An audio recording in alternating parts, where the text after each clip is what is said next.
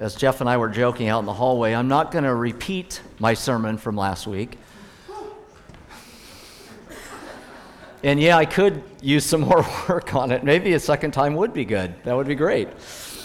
But I am going to refer to it, as I often do, because it's the continued story of the book of Acts and how the gospel continues to go out. It's a beautiful story, and I hope that you've been enjoying Acts.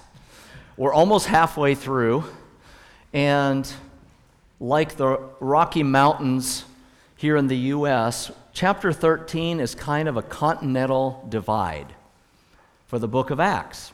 Okay, what in the world are you talking about? Let me give you a little help on that one. Like the continental divide that divides the rainfall from everything that flows on the right of the Rocky Mountains goes into the Gulf of Mexico. It's the drainage system that God has designed in this great nation with our rivers. And everything to the west of the Rocky Mountain flows into the Pacific Ocean, right? That's, we call that the continental divide. Chapter 13 of Acts is the continental divide of the book of Acts. By that I mean this chapters 1 through 12, Peter is the main subject. He's the one that's in charge. They're in Jerusalem and the church, and God, the gospel is flowing to the people of Israel, the Jews in Jerusalem, Judea, and the partial Jews in Samaria. And that's been the story of Acts. Jerusalem, Judea, Samaria, Acts 1 8 says the gospel is going to go out. But starting in chapter 13 to verse to chapter 28, the rest of our this great book of Acts, the gospel is going to be flowing more towards the Gentile side. So there's a shift now from Peter, who at the end of chapter 12, it just says he kind of steps off the scene for a while. Now, he had been delivered from prison, there was persecution in Jerusalem. He kind of escaped possible death, so he's hiding out a little bit. But he kind of drops off the scene just for a little bit so that now Paul can rise to the forefront. And the gospel now can flow to the Gentiles. And the rest of the book of Acts, that's where we're going. And we're going to be hearing about the missionary journeys, the three of them that Paul takes. We're going to be hearing about Paul standing before people in trials and declaring the glories of Christ. So, this is the continental divide. Um, there's a shift from Jerusalem to Antioch, too. And the last verse in chapter 12 says, The word of God continued to spread and flourish and then it says, When Barnabas and Saul had finished their mission, they returned from Jerusalem, taking with them John, also, also called Mark. What was the mission? Well, if you remember back in chapter 11, the church up in Antioch was told by a prophet that there was going to be a famine in Jerusalem. And so Paul, Barnabas, and the leaders of the church collected funds. And they took those funds from Antioch down to Jerusalem to help the believers there. They were a giving church, they were a generous church. And so they completed their mission, and now they're returning from Jerusalem back up to Antioch, up north. And they bring with them a gentleman named John Mark. We're going to talk about him a little bit more in this chapter. So, today we're going to see that Antioch was a spiritual church. And I hope today that Clackamas Bible Church is a spiritual church. What does that mean? What does that mean? Well, it means spiritual leadership is a part of the church. We're going to see that in Antioch. There's going to be a spiritual ministry and mission. That's a part of what they do. There's going to be a spiritual opposition that stands up to them. And then there's going to be spiritual victory that they're going to accomplish. But what I want us to see is that all of this happens through the power of the Holy Spirit. It isn't about the leaders, it isn't about great church programs and organizations. It's about what the Holy Spirit is doing and continues to do then as much as now here at Clackamas Bible. So I want us to see that. So, verse 1 speaks of spiritual leaders. That's the first part. Verse 1, here's what it says it says, In the church at Antioch, there were prophets and teachers, and then it lists five people Barnabas, Simeon, called Niger, Lucius of Cyrene, Manaen, who had been brought up with Herod the Tetrarch, and Saul. Five people. It's, they were gifted leaders, spiritually gifted leaders. Now, I want to read this passage in Ephesians 4 to kind of explain why I put gifted leaders.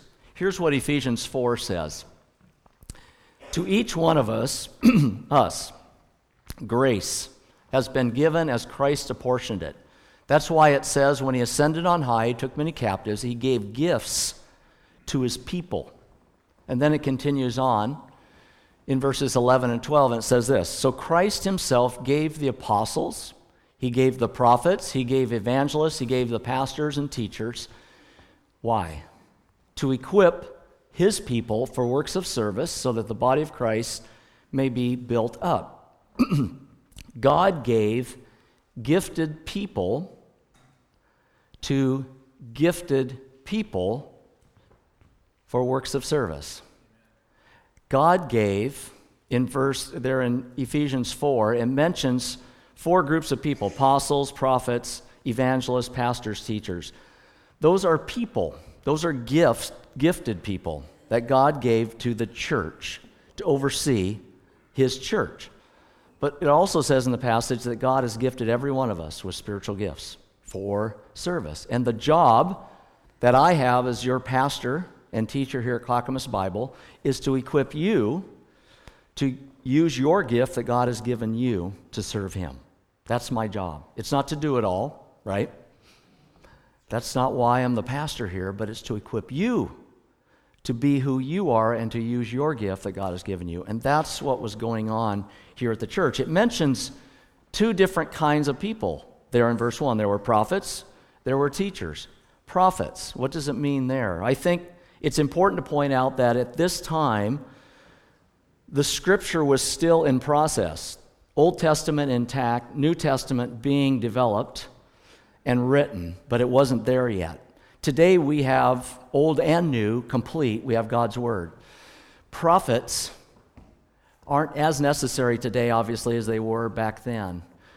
In Ephesians 2:20, Paul says the apostles and prophets were the foundation of the church. The church was built upon the work of the original apostles and the prophets. They came along and established the churches. And then we're going to see in the book of Acts, the apostle Paul, for example, when he founded a church, he trained up elders. And he left elders in each of these churches. We're going to see that as we go through the missionary journey to care for the church and to be the leader in the church. So these prophets, foretelling they were able to tell, in those days, they were able to tell the future. Back in chapter 11, verse 27, Agabus, this prophet, came from Jerusalem and told the people up in Antioch, Look, there's going to be a famine. So we need some help. And so they were able to tell the future, but really more than that, they forthtelling. They were able to proclaim God's word. Then there were teachers. We know for a fact that both Barnabas and Saul were teachers. It says in chapter 11 that Barnabas went and found Saul in Tarsus, brought him to Antioch, and for a year they taught people the word of God. They were teachers. So we don't know who were prophets, who were teachers, but that's part of what they did. Those were part of the gifting that we see. Here at CBC, we we have gifted teachers. I think of just more recently Phil Rankin, John Rowley, Ron Turrentine, Pat Butt. David May, and I can list others who teach regularly here at CBC. We are blessed with good teachers, and we're looking for more. We want to develop more teachers for the future. So I appreciate good teaching, and I hope you do too.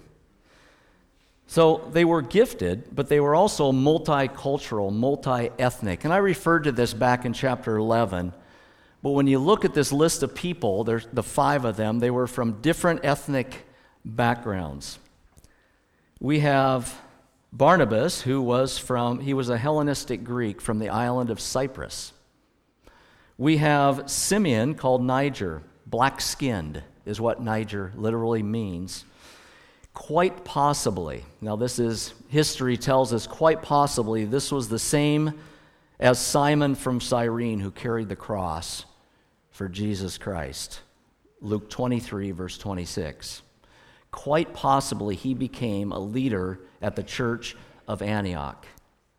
Now, it mentions back in chapter 11 that men from Cyprus and Cyrene had come to Antioch and had preached the gospel to the people of Antioch. So we know that Barnabas was part of that. We know that Simeon was part of that. And then it mentions Lucius of Cyrene, also northern Africa. So we have Africans who are a part of the church leadership there. Isn't that amazing? Then we have a gentleman, his name is Manaen. He grew up, he literally was brought up in the same house as Herod the Tetrarch or Herod Antipas. Now, last week I talked about Herod Agrippa the first. His uncle was Herod Antipas, this gentleman. This man, Manaen, was brought up in the same house. So we don't know the full story there. Was he adopted? Was he just brought into their home and, and was a servant there? We don't know, but he was just part of the royal Roman leadership of the day. So we have someone who was involved in the Roman culture, who understood that and was a part of it. And then we have listed last because he was the rookie, he was the newbie, Saul. Saul of Tarsus. He had come to Christ, he was kind of new. He's listed last, but here's a Pharisee. He knew the Jewish history, he knew the Jewish scripture very well, and he was trained up. So, multicultural leadership, gifted leadership, that's what we have there in verse 1. Then, verses 2 to 5 speaks of spiritual mission. Look what it says there. It says, While they were worshiping the Lord and fasting, the Holy Spirit said, Set apart for me Barnabas and Saul for the work to which I have called them. So, after they had fasted and prayed, they placed their hands on them and sent them off. The two of them, sent on their way by the Holy Spirit, went down to Seleucia, sailed from there to Cyprus. When they arrived at Salamis, they proclaimed the word of God in the Jewish synagogues. John was with them as their helper. So we see in verse 2 that while they were, and then it men- mentions worshiping and fasting, while they were, this idea is they came, the call to go out and to become a missionary came while they were in the church serving, while they were busy serving in the church. It's really a, a story of how God is going to redirect them rather than start them off. It's a redirect of their ministry. So they're busy in the church. All of a sudden, God's going to call them and redirect them to go cross cultural, to take off and go to a distant land on a missionary journey. But it starts in the church where they were. What were they doing in the church? Well, it says worshiping. The word there is actually, some of your translations have ministering. It's the word liturgio, which we get our word liturgy from. The idea is it's public service, it's serving others. And then later on, we know that this word came to came to uh, refer to a priest, the idea of a priest serving in the temple, this idea of leading in worship. So it's a tough word to translate, as a lot of them are with our Bibles. They were ministering, they were involved in worship, they were leading the worship of the people, like the priests would lead people in worship at the temple. That's what they were doing. And they were fasting. Fasting. Food abstaining soul training, F A S T. They were cutting out lunch, maybe even dinner, maybe even breakfast, I don't know. But they were setting aside their food and their regular routine for the purpose of seeking out God and specifically God's counsel. Fasting is never commanded, but it's assumed in the New Testament. Why do I say that? Because Luke in chapter 5, here's what Luke says about Jesus' words on fasting. And I think this is helpful to see this. Here's what he says in Luke 5. They said to him, his disciples, John's disciples often fast and pray, and so do the disciples of the Pharisees. We see this. Pharisees' disciples, John the Baptist's disciples, but yours go on eating and drinking. There's no fasting here. We're just living life or eating and drinking. What's going on? Jesus answered, Can you make the friends of the bridegroom fast while he's with them? But the time will come when the bridegroom will be taken from them. In those days, they will they will fast. The assumption is their fasting is just, it was a part of early church history. We know that. And I think in our culture, it's kind of been lost a little bit, quite honestly. I hope that you understand the importance. I think fasting has its definite place. In our culture, it's more about losing weight, right? It's more for health reasons, and there's nothing wrong with that at all. Absolutely. But in biblical times, it was more about seeking out God's counsel and God's wisdom and really taking it seriously. And there's an earnestness to it. And that's what was going on. I think it's important to point out that doing God's will in the future involves doing God's will in the present. Oftentimes, we're so concerned about what's next, right? What does God have for me out there? And we lose sight of no, it's really more about serving Him where I'm at right now in the present. Of the missionaries that we support here as, as a church, all but one of them came from us. And then God called them and they went out. The exception is Terry Lingle, where we met him because we did trips to Mexico with Terry and Lori. But all the other people were associated with us. They were just they're just part of our family, and now we support them as missionaries out there. I remember when Bill Rogers was living in duplex number one, and he was working with our middle school students. He was just ministering, doing work here, and then one day he had taken a trip to Israel. He fell in love with that, and he, there was a burden on his heart that the Holy Spirit put there to go to Israel as a missionary. And so as time went on, it happened. And then he met Vered, a Jewish woman over there. They got married, and he's been there ever since. But the idea is you minister faithfully where you're at, and then God calls. This is a, a little story that I just wanted to read. It's, it's just Be Ready is the title of it. Here's what it says Three months before a planned mission trip, a friend and I were talking about the upcoming event. He said to me, if anybody can't go, I'd be willing to step in and join you. This was not going to be an easy eight days, for we would be painting, repairing, fixing stuff in the July heat of Jamaica. Yet my friend seemed eager to go. About six weeks before we were scheduled to leave, there was an opening. I emailed my friend, whom I hadn't seen in the interim, and asked if he was still interested. He immediately responded, Sure. Yes. And I got a passport, just in case you asked. He had made sure he was ready just in case he got the call to go. My friend's preparation reminds me of what happened back in the first century at Antioch. Paul and Barnabas were among a number of people getting themselves ready spiritually for whatever God might ask them to do or whatever wherever he might send them. They didn't be prepared by getting a passport because they probably didn't need one in those days. But they ministered to the Lord and they fasted. And when the Holy Spirit said, Separate to me Barnabas and Saul for my work, they were all set for the journey. They were ready to go. Are you preparing for what God might want you to do? When the Spirit says go, will you be ready? Keep your tools ready. God will find work for you. Maybe the work is what you're doing right now. It isn't always what's next, right? Maybe it's this is what God's called me to do, so do that. But have your tools ready whenever God calls in your life for something different, a change. And that's important to remember. However, I would add this don't get so busy in doing God's work that you're, you're not listening to the call. I think it's easy sometimes to get so involved in doing good things, doing good ministry here, and things like that, that we don't have our ears open to what God might be calling. So I, th- I think it's important to have that balance. Be busy, but not too busy. And then this idea it's prayer and fasting. They were worshiping, they were fasting and praying, as assumed, along with fasting. But that's always the starting point, isn't it?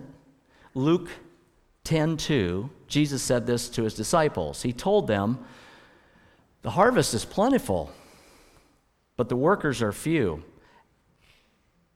So, what do you do? Get out there, get busy, go. Oh, drop everything, go, right? No. Ask. Ask the Lord of the harvest to send out workers into his harvest field. It starts with prayer. It doesn't exclude the work, it doesn't exclude following through on it, doesn't exclude action, but it starts with that prayer. That serious, fervent prayer is always the starting point for anything that we do.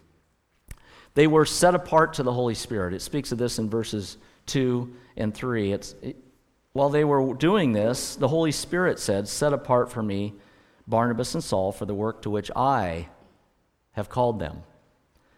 It's the Holy Spirit who calls, it's the Holy Spirit who initiates, the church simply responds. So here's the question How did they hear the Holy Spirit? Don't know. Possibly. Maybe the prophets spoke to them and said, This is what the Lord is saying to you. That's possible. Maybe as they were fervent in their prayer, it became clear and evident that this was the case. That happens too. This idea of insistent unanimity. There's a term for you. As you pray, as God leads, puts it on your heart as a whole. That's how the Holy Spirit sometimes leads us too. It's in the unanimous leading of the Holy Spirit in our lives. It's always through His Word, it's always through prayer, it's always through the Holy Spirit. But there's ways that the Holy Spirit speaks. We don't know, is the best answer to that question. But God chose two people, Barnabas and Saul. In his book on Saul and Paul, Swindoll says this, and I think it's good. He says their differences would work for them, not against them. Barnabas was raised in Cyprus, a rural island setting. Saul came from Tarsus, an intellectual center, and he had been schooled in Jerusalem in the disciplines of logic. He was a thinker. Barnabas was an encourager, son of encouragement, right? Saul, a gifted preacher, scriptural scholar. Barnabas flowed with love and great compassion. Saul demonstrated remarkable grit and unwavering determination. What a beautiful combination of people. Barnabas graciously reached out to the downtrodden and needy. Saul was naturally drawn to the intellectually curious. This beautiful partnership, and God brought them two together with strengths and weaknesses that really worked out well. It's amazing. His choice. Because it says, the Holy Spirit, is, these I've called them. It was the Holy Spirit's choice, not the church's. And it was the Holy Spirit's calling, not the church's. It says, after they had fasted and prayed, so they were worshiping and fasting before, now the Holy Spirit communicates to them that they need to send out these two. Then it says they continue to fast and pray. Now they have something specific to fast and pray about, which is this calling of the Holy Spirit to lead these two out. Verse 3 says that uh, let me catch three here. So after they had fasted and prayed, they placed their hands on them and sent them off. The word there, sent, really is should be more released, let go of, gave them freedom. It's really a better translation because it wasn't the church that sent them, it was the Holy Spirit that sent them. You realize that two fifths of their leadership, two fifths of their leadership staff is going away. They needed to be clear that this was the Holy Spirit's leading, that the Holy Spirit was the one actually leading them. I remember one time, so many of you remember Gary Brumbelow. He was with us, he was an elder here, a great preacher. He would preach once in a while, he would teach Sunday school. Uh, just a great man, and we really learned a lot from Gary while he was here. Then, one elder meeting, I'll never forget this. He comes to the meeting and goes, Guys, I seriously feel the Lord's calling to become a pastor out in Troutdale, a little church had made known that there was an opening and they were looking for a guy to come in and be their pastor. And he said, and he had just finished some training over at Western Seminary. And he says, I really feel like God is leading me to go to Troutdale. And I remember as the elders, we all kind of looked at each other and we're like, the first response was, No, we don't want you to go, right? We want you to stay. We value you. But as we prayed and as he talked about it, we could see the passion in his heart. And it's like, of course. And we prayed for him. And he's still there, still pastoring that church out in Troutdale and doing a fantastic job. But it's hard to see someone go, right?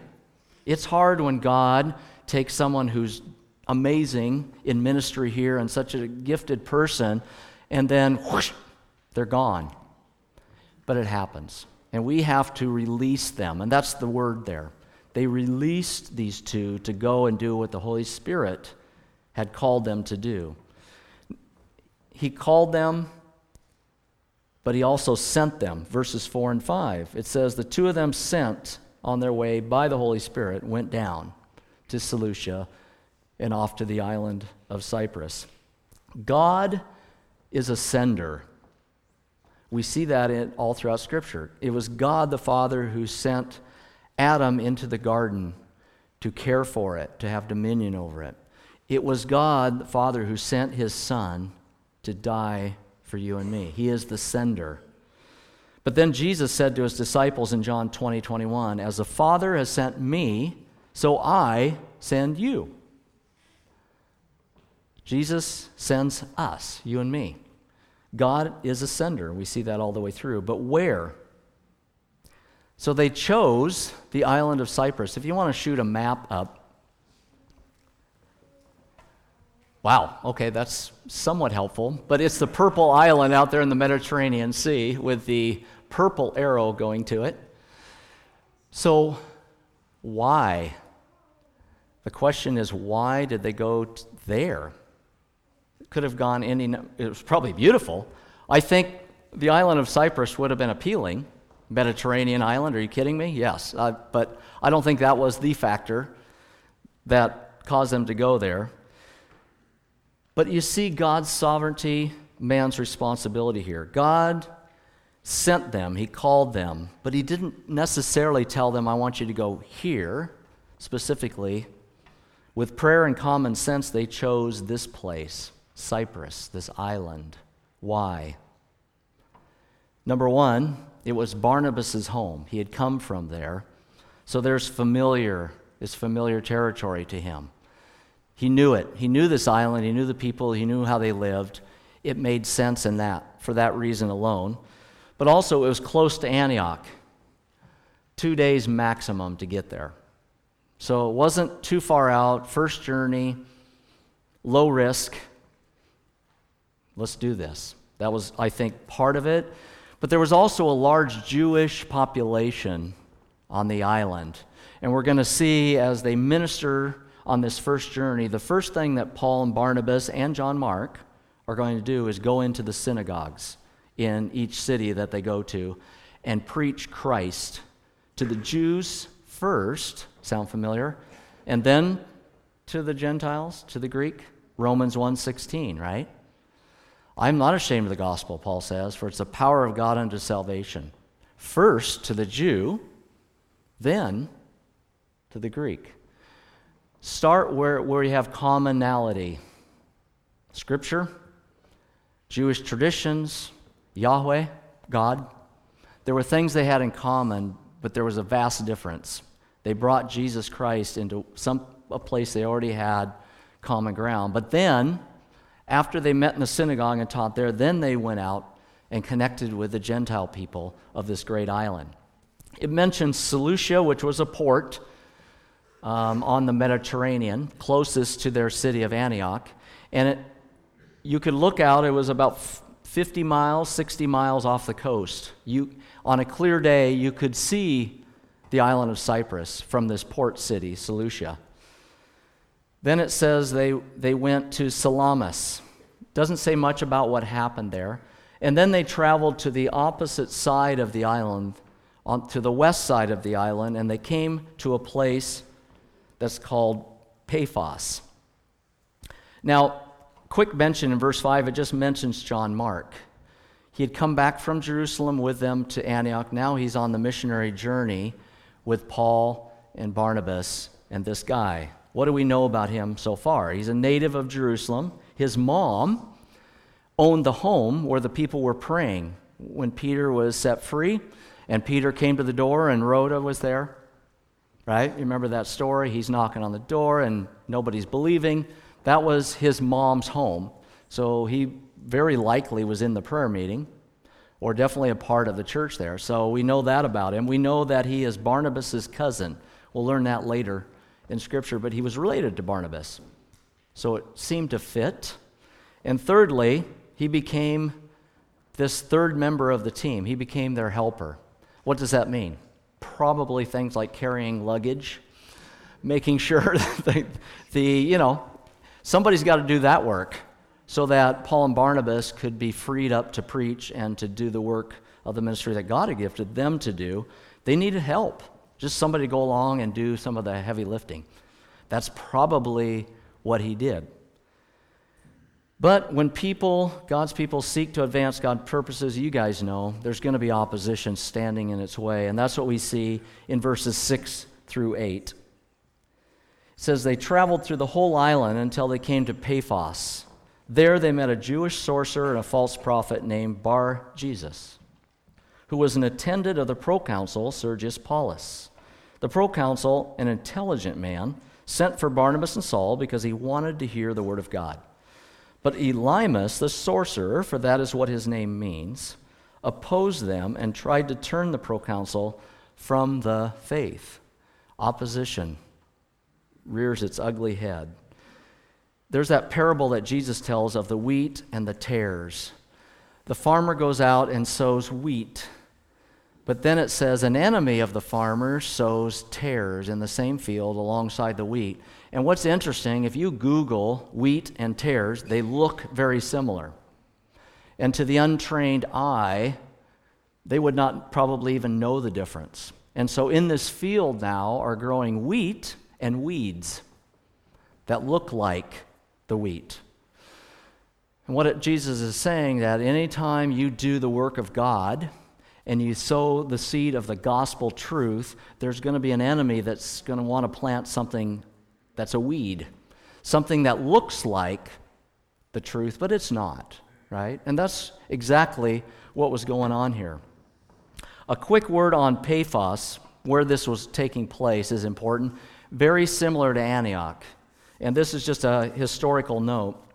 It says, besides being the seat of the Roman government, which it was, and that's why we have Sergius Paulus there, Paphos was a great center for the worship of Aphrodite or Venus. The greatest festival in Cyprus in honor of Aphrodite was Aphrodisia. Sound familiar? Held for those days each spring. Hmm. It was attended by great crowds, not only from the parts of Cyprus, but from all the surrounding countries. It was a city rife with immorality, extensive religious prostitution accompanied Aphrodite's rites at Paphos.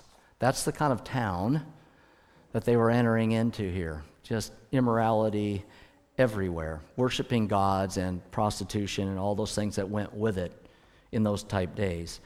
But along with that, there's this person who stands up and opposes them. Bar Jesus was his name. I find it interesting that when Peter and John came to Samaria to check out the work that, that uh, S- Stephen had done, no, not Stephen, I'm losing sight of my. The gospel went out to, to Samaria. Uh, it wasn't Stephen, it was.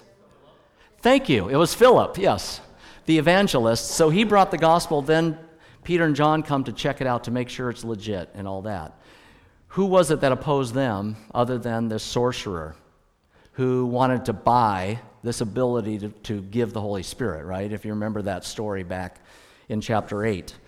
This fortune teller. And the same thing is happening here. Bar Jesus, he was not only a magician, sorcerer, but he was also a false prophet. And that's the bigger issue here, really. His name literally means son of salvation or son of Jesus.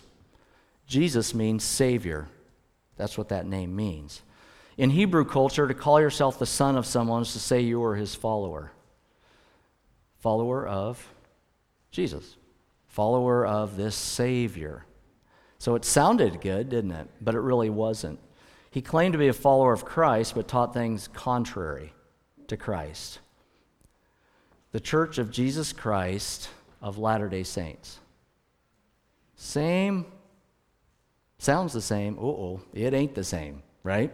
We have cults today that claim to be followers of Jesus, but their teachings are very much contrary to everything that Jesus said. In fact, they're, they're contrary to him and to his divinity and to who he was as a person, not just what he taught. So this is nothing new. It continues on even to today. Now, Sergius Paulus, intelligent, was curious, wanted to hear the word of God. God was drawing him to himself. But Bar Jesus steps in the way. He provides the opposition. That's the way it works sometimes. I think evangelism is not just academic exercise or a matter of making a good sales pitch for the gospel. It's all out spiritual warfare.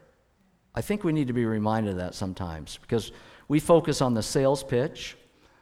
We focus on making sure that we have all of our you know, ducks in a row, which is good. But the reality is, there's going to be some serious opposition whenever, wherever, to whomever you share the gospel. And just know that and be prepared for that. And that's exactly what's happening here. There was external opposition, but there was also internal. And I added verse 13 here just as a second form of opposition. In verse 13, here's what it says From Paphos, Paul and his companions sailed to Perga in Pamphylia, where John left them to return back to Jerusalem. Desertion. The middle of the trip, in fact, early on in the trip, John Mark leaves. He deserts, he bails on them. Have you ever been on a team or doing ministry for the Lord and someone just bails on you? Been there? Know what it feels like a little bit? Doubt, just this discouragement, being deserted, that's part of Satan's opposition in our lives sometimes. He wants to discourage us. And sometimes this is one of the means that he will use. People bail on you. They are. That's just who people are. So the question is, why did he leave? Some possible options, here they are. And the commentaries, nobody knows. Again, it's one of those conjectures. Here's a few ideas. He was afraid to travel into the dangerous mountains of Pamphylia. There were a lot of robbers there. It was pretty hefty traveling ahead of them on the island. Maybe that scared him off. He resented Paul taking over leadership from his uncle Barnabas. That, that happens here, by the way. We'll talk about that. Didn't like that. It should be Barnabas over Paul, not Paul over Barnabas. This is my uncle. He disapproved of reaching out to the Gentiles. Not a big fan. When he saw Gentiles, I don't know, maybe. He couldn't handle the difficulty of the journey. Maybe he got homesick. That's my favorite solution to the issue. I think that's where it was, but I don't know. Homesickness is pretty powerful, isn't it? Maybe he feared persecution. Maybe he realized what lied ahead and what could have lied ahead. And he said, I'm going to bail out while, well, you know, I'm still alive because persecution awaits. We don't know. But he did leave them. And so there's opposition here. But with any spiritual battle, we have victory in Christ. Look at verses 9 through 12. I love this. Just as Saul, who was also called Paul, filled with the Holy Spirit, looked straight at Elymas, same guy, Bar Jesus, Elymas was his Gentile name, which means sorcerer. Same guy. Looked at him and said, You are a child of the devil, enemy of everything that is right. You are full of all kinds of deceit and trickery. Will you never stop perverting the right ways of the Lord? Boom, direct. Holy Spirit speaking through Saul, right? Now, the hand of the Lord is against you. You're going to be blind for a time, not even able to see the light of the sun. Immediately, mist and darkness came over him, and he groped about, seeking someone to lead him by the hand. When the proconsul, Sergius Paulus, saw what had happened, he believed. Beautiful. He was amazed at the teaching about the Lord. Spiritual blindness, spiritual sight. Verses 9 through 11, spiritual blindness with Elymas. Now, the things that Paul says here, again, remember he's filled with the Holy Spirit. This is the Spirit speaking through Saul to him. It's not just Saul at this point. But he says this He says, You're not really a son of salvation. You're not really a son of Jesus. You're a son of the devil. I'm going to call you what you really are. You're an enemy of everything right. And then he says three things about him in verse 10. Number one, you're deceitful. That means, that word means you're laying out traps for people. Deceit, that's what that was, snare. Traps.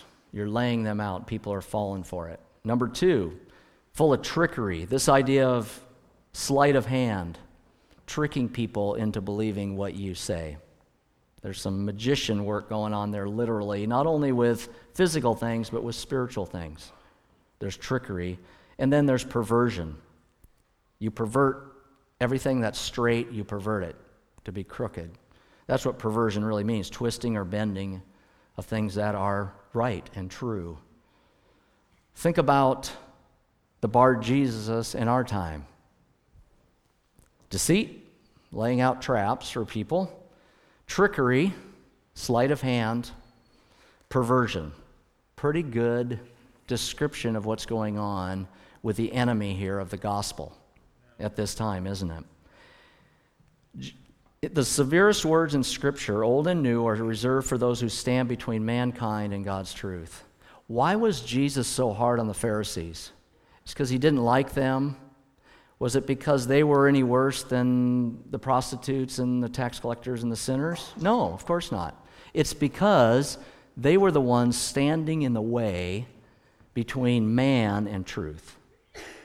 They were putting up walls for people to receive Christ. That's why Jesus stepped in and was the harshest with them, because he saw them as the greatest opponent to the gospel, the greatest opponent to his truth he's struck blind. Instead of blinding others to the truth, guess what?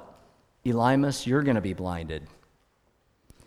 He was in spiritual darkness already, but he was put into physical blindness so that he might see the truth.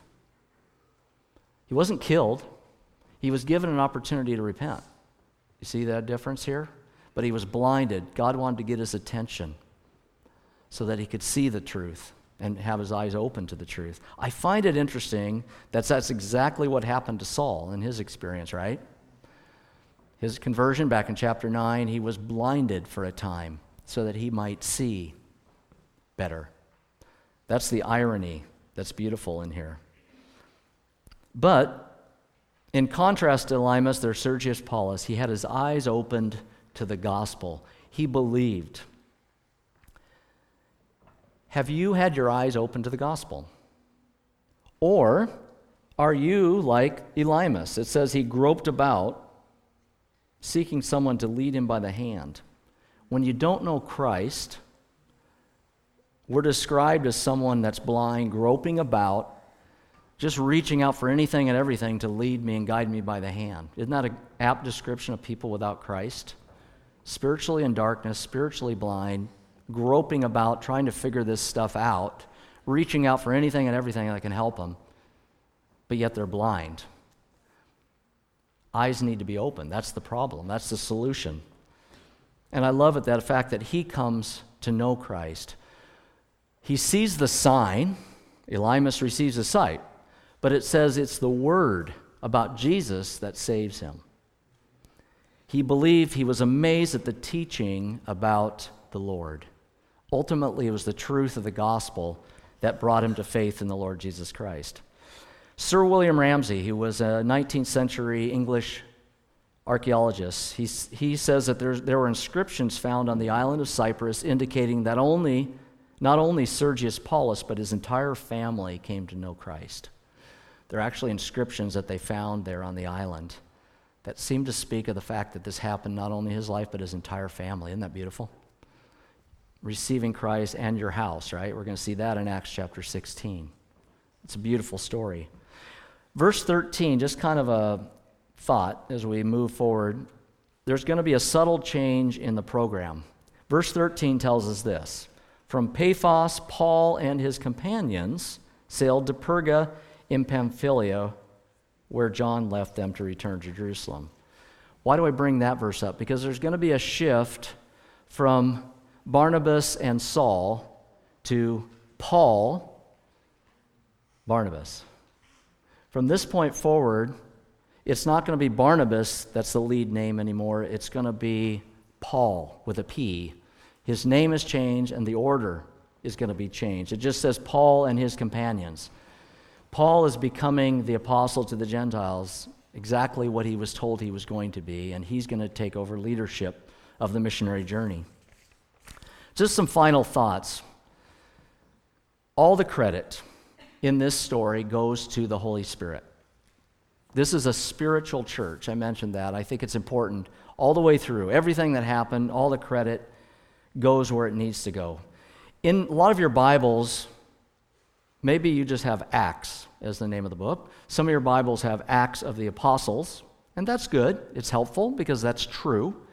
But I think a better title would be something like Acts of the Holy Spirit in the name of Jesus Christ through his apostles. The Holy Spirit is the power, right? Acts 1 8. You will receive power when the Holy Spirit has come upon you. It's true for anything we do here and everywhere. It's all being done in Jesus' name. There's always a reference back to Him, His death, His resurrection, His ascension. But it's being done through His apostles. They're going out and doing what they were asked to do. It's a beautiful way to look at it. The Holy Spirit is the one who gifts leaders of the church and its members. Holy Spirit gives us our gifts. All credit to Him. We minister through His power. Prayer moves ministry and missions. He calls us, He sends us out to minister. If God calls me away to a different ministry, it's His calling in my life.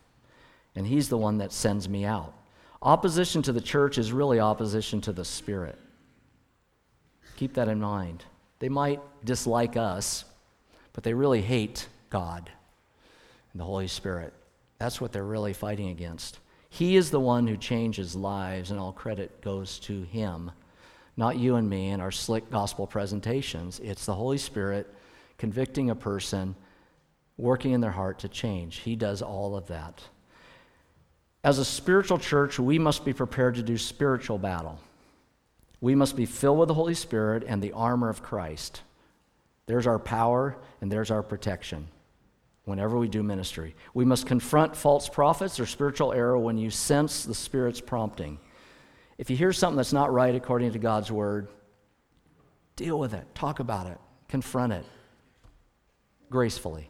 Confront it, but confront it. We must reach out to those who show an interest in the things of God. Sergius Paulus, I want to hear something. Go. That's God's calling. We must present the teaching of God's word on the gospel clearly. Some of that's just training. What is the gospel? How can I present it clearly? How can I use my testimony? We need to be developing that. And we must not mistake opposition or apathy to the message as failure on our part. If people tell you to take a hike, get lost, they don't care, whatever, that's not against you, that's against Him. And don't take it as such. Trust the Holy Spirit's working in their life in the future because He will, okay? Let's come to the Lord in communion today.